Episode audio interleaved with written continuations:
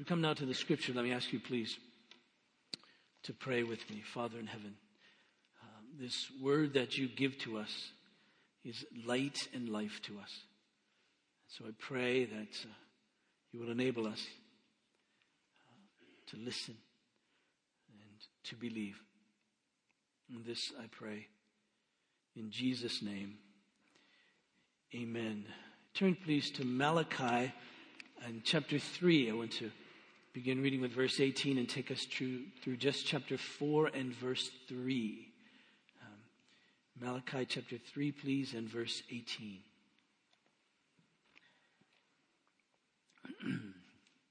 Hear the word of God. Then once more you shall see the distinction between the righteous and the wicked, between one who serves God and one who does not serve him. For behold, the day is coming, burning like an oven, when all the arrogant and all evildoers will be stubble.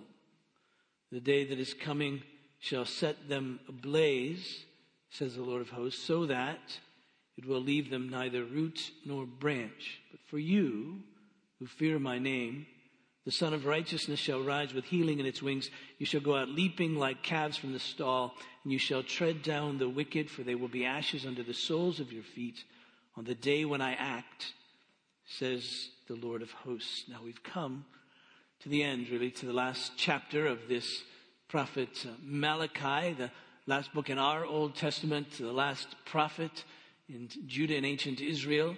Um, another prophet will not arise on the scene, at least as we know it, until uh, John the Baptist, some 400 years after this. And so we're getting the very last of it, if you will. And so we'll spend this week and next finishing up this, uh, this prophetic book we started a few months ago. But, but, but here we find this prophet coming. Now, you know, we've said this before, but it's important to kind of get in our heads. The role of the prophet is to come and enforce the terms of the covenant. Right? He's, he's rather like a covenant prosecutor. He comes to enforce the terms of the covenant. Prophets show up most often when the Israelites, when the people under God's covenant were being disobedient, which means they showed up quite often. And Malachi is one of these, these prophets. And we speak of God's covenant. We use that word a lot, but again, it's just good to get it in our minds what a covenant is. And, and the covenant, a biblical covenant, a covenant that God makes, is, is a covenant, is, a, is, is his agreement on how he will deal with his people. A covenant, covenant is a word that we use that describes how God deals with his people. If, it, if, we looked at it as if it were a legal document, if we look at it sort of laid out, and, and the Bible is such a document, uh, but uh, it would have sort of at the top God and whoever he's making covenant with. Moses, let's say, on behalf of the people. God and Israel, if you will. And so those are the parties to the covenant. God is making it, so he lays it out. He lays out the terms of it. He describes who he is and who they are. Like we've said many, many times when God makes this covenant with, with Israel through Moses, he, he begins by saying, I am the Lord your God who brought you out of the land of Egypt. That describes him, who he is, and who they are in relationship to him. He's the rescuer. They're being rescued. He's the deliverer. They're the ones being delivered. So, so we have the identity of the, of the, of the parties, if you will, to this covenant, God and, and these, and these people. And then God lays out how it is that they're going to relate to each other. Various commands, stipulations. This is what it means to be mine. And he says, he vows to them that he will be their God and, and he will protect and provide for them. He'll oversee them. He'll be present with them. That's his promises to them. They vow to him that they will have no other gods before him. And then all what that, what that means. And, and in this covenant, there are, there are blessings and curses. If the people are faithful to the covenant, they'll be blessed. If not, cursed.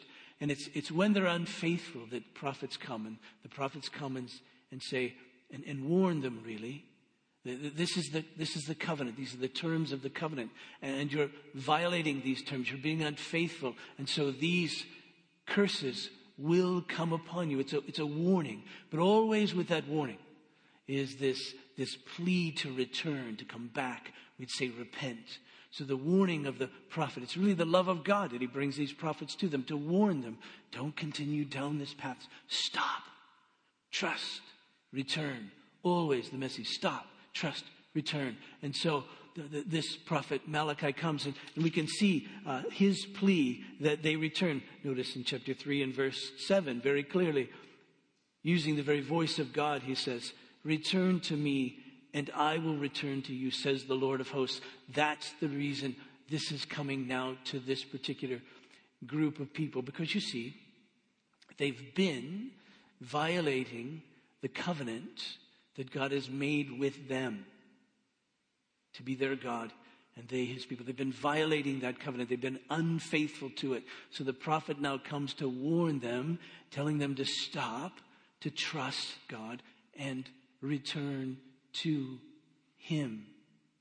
And when Malachi begins, you remember, he begins with the very heart, the very guts, if you will, of this covenant, the way that God is going to relate to his people. Because he begins by using the voice of God and saying, I have loved you. You see, that's the issue. That's the problem. They, they've missed that. They've forgotten that. Because you see, this love of God for them was this unconditional, special, electing love. They didn't deserve it. They didn't deserve it. Because they had forgotten that they didn't deserve it, thinking they did deserve it, then they ceased really to love God, to really worship Him. Remember in the days of Jesus, on a particular occasion, Jesus happened to be in the home of this Pharisee, this religious leader, Pharisee named Simon. And he went in and, and, and, and he, he, was there a bit, and having been there a little while, a woman came in, and, and in their mind, she shouldn't have been there because she was a notorious sinner.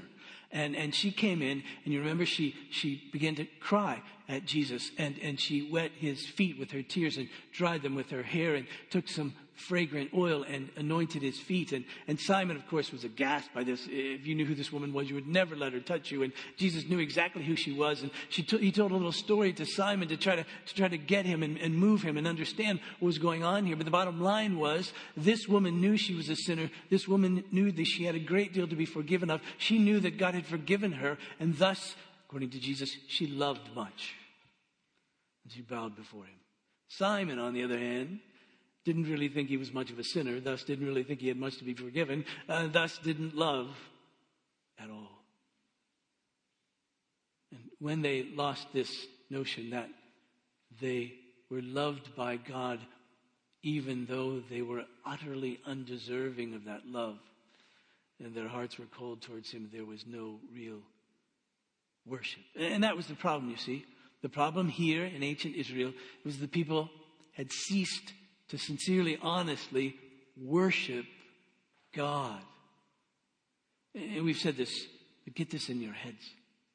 To, to worship God means to praise Him for who He is. He is holy. There isn't anyone like Him. And so to worship Him means to, to praise Him for who He is. There isn't anyone like Him. We need to see Him as He is, that He really is holy, that His, His, His wisdom is holy. There's no other wisdom like His. He's omniscient. His power is holy. There is no one who has power like his. He's omnipotent. His love is holy. There's no one who loves like God.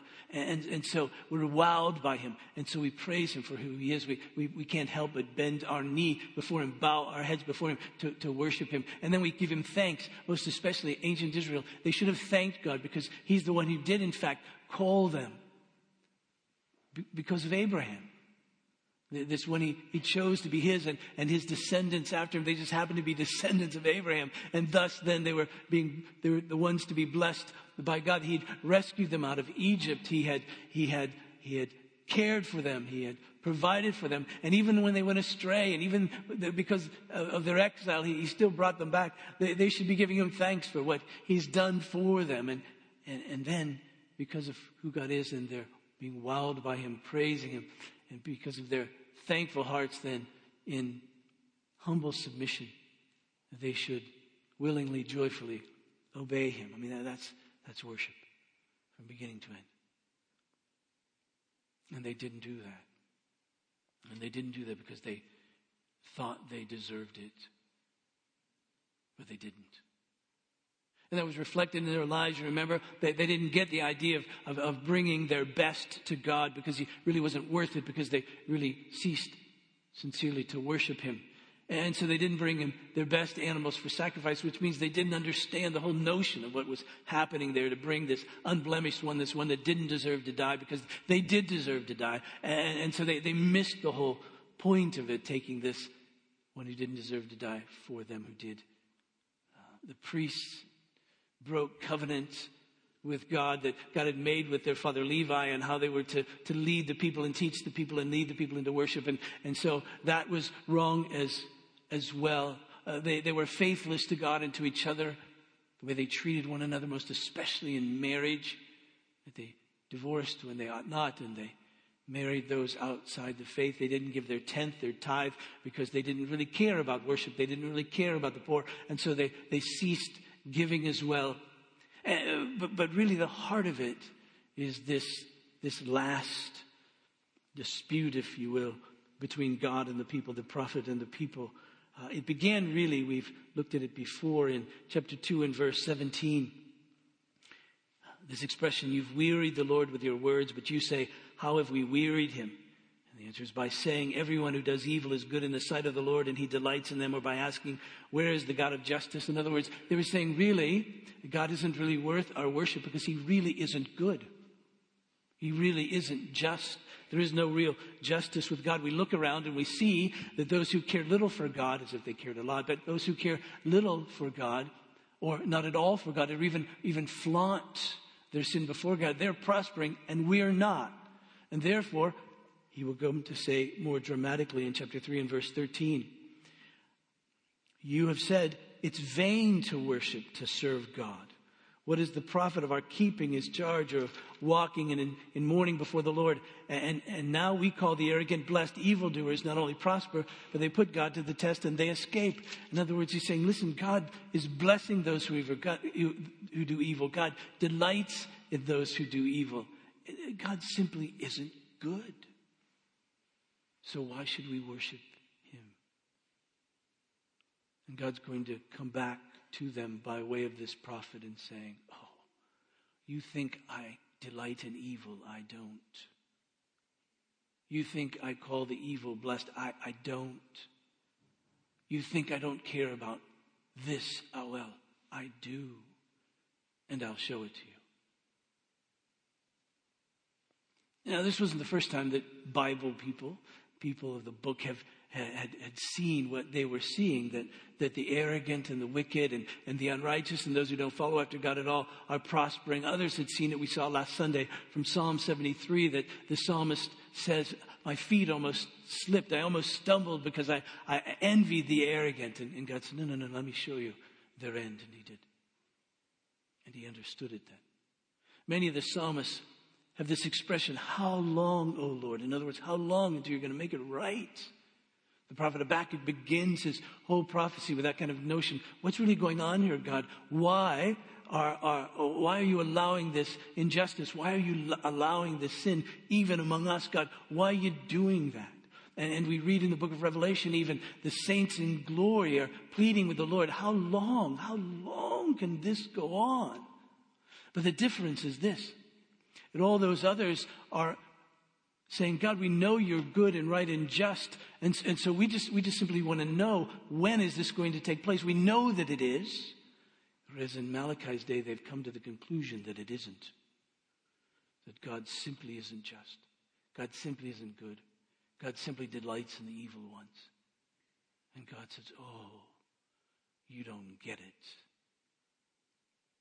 So previously, in chapter end of chapter 2 and chapter 3, we noticed that God says, Here's how much I care. I'm going to send one, and this one's going to come amongst my people, and he's going to purify them. So he's going to purify you. Now, that wouldn't be utterly satisfying because they were expecting someone to come in those days and, and get rid of all of their enemies. But he said, No, no, no. I'm going to take my people, I'm going to purify you because I don't like it when you're evil and arrogant. I'm going to purify you. But now he comes pointing us down the road even a bit.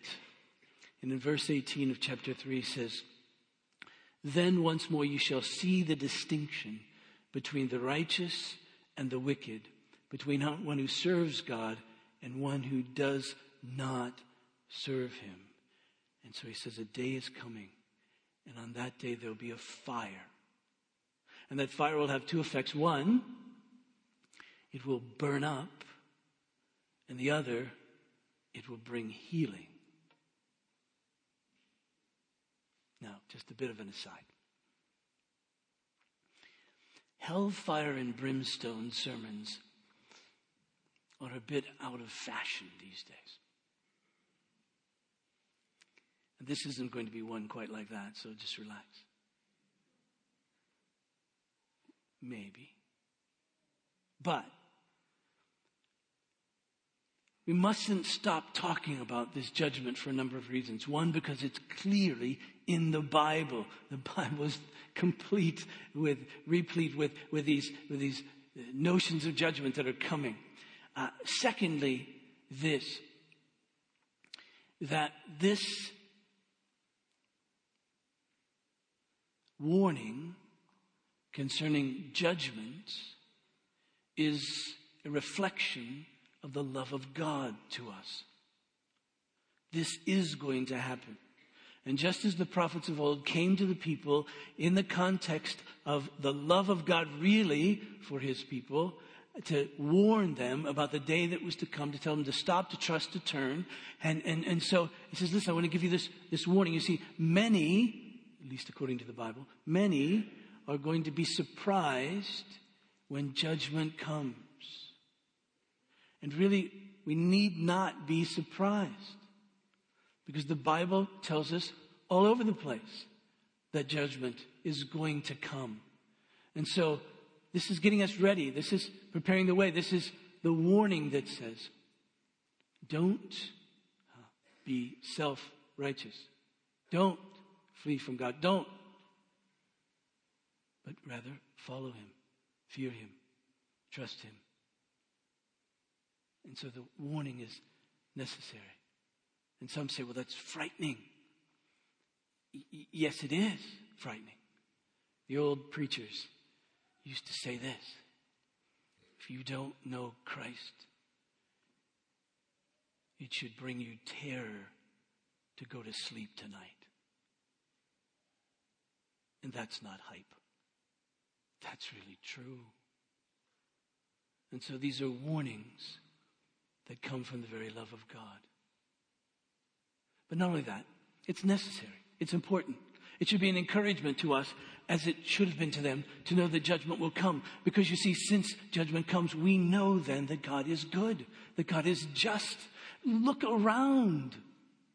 We, we, we look at the world as well, and, and, and we see the injustice. We see the hatred. We see the cruelty. We, we've seen it for as long as we've been. It's getting a bit more sophisticated, but it's no less cruel to one another. We know the hatred. We know all of that.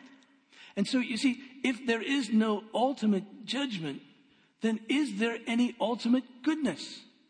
Is there any ultimate justice? Is God good? Can He just simply allow the world to continue this way without stopping and saying, I'm going to judge this evil?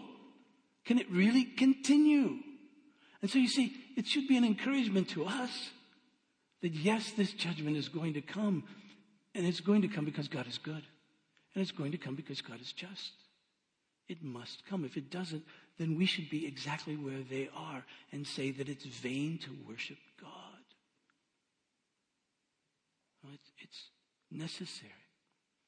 It's good that this judgment comes. And in God's graciousness, He warns us of it, but it must really come if indeed God is good. And so He says to the people, listen, it will come. You, you ask, how, how long will this go on? Not forever. You ask, is it vain to worship me? No, no, no, no, it isn't. Because the day will come and there will be a distinction made, as he puts it, between the righteous and the wicked, between the one who serves God and the one who doesn't serve him. No. When he speaks of the righteous or the one who serves him, he's not speaking of those who therefore deserve to have eternal life, deserve not to be judged. That's not his point at all. When, he, when he's speaking of righteousness here, he's speaking of righteous, that is to say, being in right relationship with God by way of this covenant. And this covenant that God had given his people is, has provision, if you will, for sin. He knows the very reality. He knows our frame. He knows that we're sinners. And he says, listen, in my covenant, I've made provision for that. Bring sacrifice. That will be taken instead of you. And, and so to be in right relationship with God isn't to be perfect, isn't to deserve it. It's to, to realize you don't deserve it and to bring the animal and say, I don't deserve to be in the very presence of God. I'm a sinner. Please take this one. I know it doesn't deserve to die. I do, but, but this is God's provision. And so you see the, the sense of, of those who are righteous and those who serve Him, those who worship Him, or those who trust Him, as he'll put it later, those who fear Him. And as we've said, fearing God means that we know that He is and we know who He is, that He's holy. And we see ourselves in light of Him and we bow before him and we yield to him because he is the one who is holy. That's what it means to fear God. And so you see, as we fear him, we trust him. And, as we trust him, then you see, we come to him for everything. We come to him for forgiveness. We come to him for help. We come to him for all of that. And so that's the distinction. The distinction will be those who, between those who fear him and those who don't the, those who fear him are righteous. That is to say, they're in right relationship with him because they're following after the covenant. Why? Because they realize that's life to them and they can't do any other.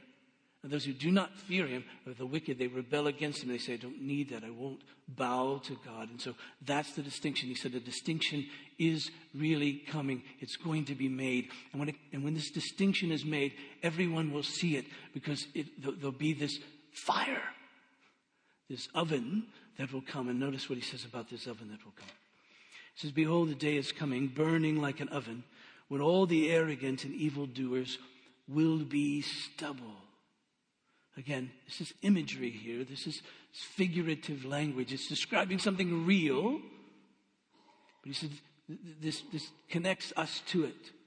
He says, The day is coming burning like an oven when all the arrogant and evildoers will be stubble. You look around and you think they're prospering. They're not, they're just drying up. We can take this imagery. They're drying up so that when I come, they're very flammable. They'll be consumed. You think it's health. It isn't health. They're drying up. They're like stubble. They're, they're, like the very thing that on the one hand starts the fire, and the very thing on the other hand that is the result of the fire. They just burn. That's the point of it. The day is coming when they shall be set ablaze, and, and obviously in the scripture, this fire is symbolic of the very wrath of God. It says, The Lord of hosts, so that it will leave them neither root nor branch, nothing left, nothing left of them. Really, that's this sense of it. And this isn't just sort of an Old Testament concept, if you will. Uh, we find it all throughout the New Testament. Very explicit here, 2 Thessalonians in chapter 1, verse 5. The apostle writes to the church there, he says, This is evidence of the righteous judgment of God. Remember, this is chapter 1 of this second letter, so this is, this is kind of the opening, opening shot of this letter that they're receiving. This is evidence of the righteous judgment of God, that you may be considered worthy of the kingdom of God for which you are also suffering. Since indeed God considers it just to repay with affliction those who afflict you, and to grant relief to you who are afflicted as well as to us, when the Lord Jesus is revealed from heaven with his mighty angels in flaming fire, inflicting vengeance on those who do not know God and on those who do not obey the gospel of our Lord Jesus. They will suffer punishment of eternal destruction away from the presence of the Lord and from the glory of his might when he comes on that day to be glorified in his saints, to be marveled at among all who have believed, because our testimony to you was believed. It simply is true. A distinction will be made. A day will come. It may not look like it now as we see evil prospering in, in our land, but, but, but God is good and God is just, and this won't continue forever. He's being patient. He's giving warnings. But a day will come when a distinction will be made and everyone will see it. And we mustn't ever get that out of our minds. But he said, along with this fire that burns will be another fire. And he puts it like this. He calls it the Sun of Righteousness, notice. But for you who fear my name, that is, you trust me, You know that I am. You know who I am. You bow before me. You come to me for everything. But for you who fear my name, the Sun of Righteousness shall rise with healing in its wings. You shall go out leaping like calves from the stall, and you shall tread down the wicked, for they will be ashes under the soles of your feet on the day when I act, says the Lord of hosts. In other words, it's, it's definitive. The wicked won't be able to get up. They'll never rise again, if you will, in that sense. Wickedness. But he says, what's going to happen is that righteousness will come, which is to say, that on this day it will fly to us. It, it, has wings, this righteousness, and it will come to us. And it will, be, because this righteousness comes, everything will be made right in and for those who fear him. He says, right now it looks like evil is, is winning, that injustice is winning, but a day will come when it will be gone from us because righteousness will come. When that righteousness comes, you see, then what it means is everything will be right according to God. Everything will be, will be right then. You see, we know righteousness now in measure. Uh, we know the very righteousness of Christ. We are righteous in Him, we who believe. Right? It's, it's this, this, this wonderful exchange that He takes our sin and guilt and he gives to us his righteousness so that we then are declared by God to be righteous in him. And, we live in that. And so we live in the confidence of that. We live, we live in the joy of that. We, we know that we can go in the presence of God in the name of Jesus and he receives us. Why? Because we're righteous in his sight, forgiven and righteous because of Jesus. And that's, that's wonderful. But, but, but we look around and even in our own lives we go, but, but this hasn't, met its full measure yet in everything. And he said, but a day will come when it, when it will. And when it does, everything will glorify him. Everything will uh, show forth the very glory of God. There'll be no sin, no effects of sin. Every river, every mountain, every purpose, person will reflect the glory and the righteousness and the righteousness of God. And, and, and you know, this is unimaginable to us. In part, it's unimaginable because we just can't even think about a life without sin and its effects.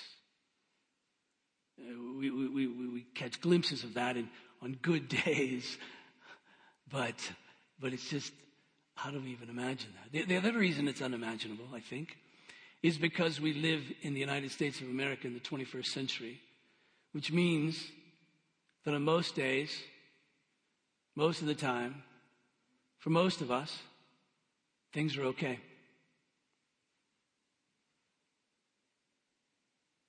But when, when you've seen real poverty, you can't wait for the earth to be rid of it when you see real disease, you can't wait for the earth to be rid of it. When you've known real discouragement and depression, you can't wait for the earth to be rid of it. When you've seen aging and the effects on body and mind, you can't wait for the earth be rid of it. When you've seen children rebel against their parents, you can't wait for the earth to be rid of it. When you've seen parents abuse their children, you can't wait for the earth to be rid of it. When you've seen children enslaved for the pleasures of men, you can't wait for the earth to be rid of it. When you've seen women degrade their bodies so that men can enjoy them we can't wait for the earth to be rid of it. You see, when we've seen sin and its manifestations, we can't wait for the earth to be rid of it. When we've seen hatred and oppression, we can't wait for the earth to be rid of it.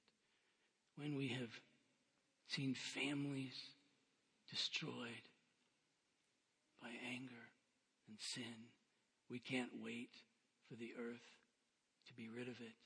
And God is saying to us, a day will come when the earth will be rid of it. On that day, a distinction will be made. And we shall see the triumph of the goodness of the Lord. His righteousness will come. It will be as apparent as the sun in the sky on a clear day. It will penetrate like the warmth and the light of sun. It will go everywhere on the face of the earth and all will be made right. And that is the truth. And on those days, on that day, all who fear him will know this blessing, the very blessing of God. The Lord will bless us. The Lord will keep us. And the Lord will make his face to shine upon us. And the Lord will be gracious to us. And he will lift up his countenance upon us. And he will give us righteousness. Because you see, that righteousness brings peace. The scripture speaks to us. The prophet Isaiah, for instance, in this passage, Isaiah chapter 11, listen, there shall come forth from us the stump of Jesse and a branch from his roots shall bear fruit, and the Spirit of the Lord shall rest upon him, the Spirit of wisdom and understanding, the Spirit of counsel and might, the Spirit, Spirit of knowledge and fear of the Lord, and his delight shall be in the fear of the Lord. He shall not judge by what his eyes see, or decide disputes by what his ears hear, but with righteousness he shall judge the poor, and decide with equity for the meek of the earth. He shall strike the earth with, with the rod of his mouth, and with the breath of his lips he shall kill the wicked. Righteousness shall be the belt of his waist, and faithfulness the belt of his loins. The wolf shall dwell with the lamb, and the leopard shall lie down with the young goats, and the calf and the lion and the fat, fatted calf together, and a little child shall lead them. The cow and the bear shall graze, their young shall die, uh, lie down together, and the lion shall eat straw like the ox. The nursing child shall play over the hole of the cobra, and the weaned child shall put his hand in the adder's den. They shall not hurt or destroy in all my holy mountain. For the earth shall be full of the knowledge of the Lord as the waters cover the sea. The sun of righteousness shall shine. And we know this from the book of Revelation as John sees the very end and all that is to come. He writes this. He says, Then I saw a new heaven and a new earth. For the first heaven and the first earth had passed away and the sea was no more. And I saw the holy city, the new Jerusalem, coming down out of heaven from God, prepared as a bride, adorned for her husband. And I heard a loud voice from the throne saying, Behold, the dwelling place of God is with man. He will dwell with them. They'll be his people. God himself will be with them as their God. He'll wipe away every tear from their eyes, and death shall be no more. Neither shall there be mourning, nor crying, nor pain anymore and the former things have passed away. And then the angel showed me the river of the water of life, bright as crystal, flowing from the throne of God and of the Lamb through the middle of the street of the city. And also on either side of the river, the tree of life with its 12 kinds of fruits, yielding its fruit each month. The leaves of the tree were for the healing of the nations. No longer will there be anything accursed, but the throne of God and the Lamb will be in it, and his servants will worship him they will see his face, and his name will be on their foreheads, and night will be no more. They will need no light of lamp or a sun, for the Lord God will be their light, and they will reign forever and ever. Now, the question is do we, do you, do I, fear the Lord.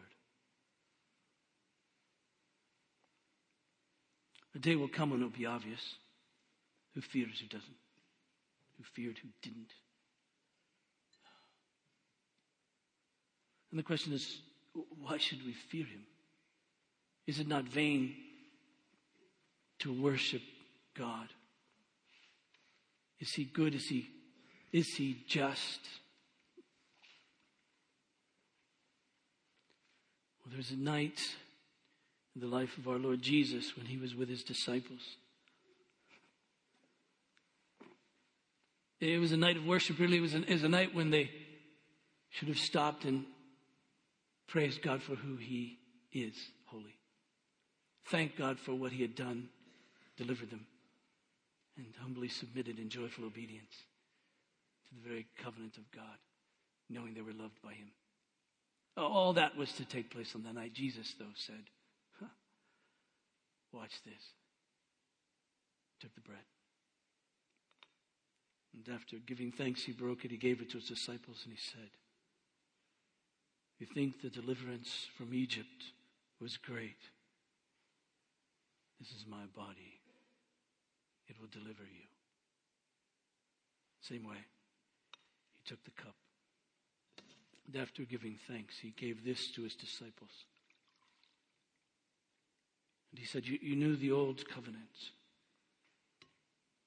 This cup is the new covenant in my blood, shed for many for the forgiveness of sins. Do this in remembrance of me. He says, Listen. I'm going to deliver you from sin and death. Everything that has taken place up till this time points to this moment. Everything from this moment on will point back. It isn't vain to worship God. He's the giver of life, He's the giver of righteousness. So He says to us listen, if you're straying from Him, stop, trust, return. In the midst of your life, realize that you don't deserve it, but He has done it. Trust Him. He's the Son of righteousness. He shines, He gives light, He brings healing in His wings. Healing from sin and death, ultimately, healing from every effect of sin. And so He says to us, Trust me. Let's pray. Father, pray for me for us. we know you're good. We know you're just. We see it even in this table. We, we see it here because we know your justice judged sin, but in Jesus, for all who believe. You take his death for ours. We receive forgiveness from his sacrifice. We take his righteousness to us from his life that we may stand in your presence. And we know a day is coming when the distinction will be made. And we now pledge our faith that we may stand with you on that day, bathed in righteousness. So I pray, God, you would take this bread, this juice, set it apart in such a way that we know that we're in the very presence of Jesus,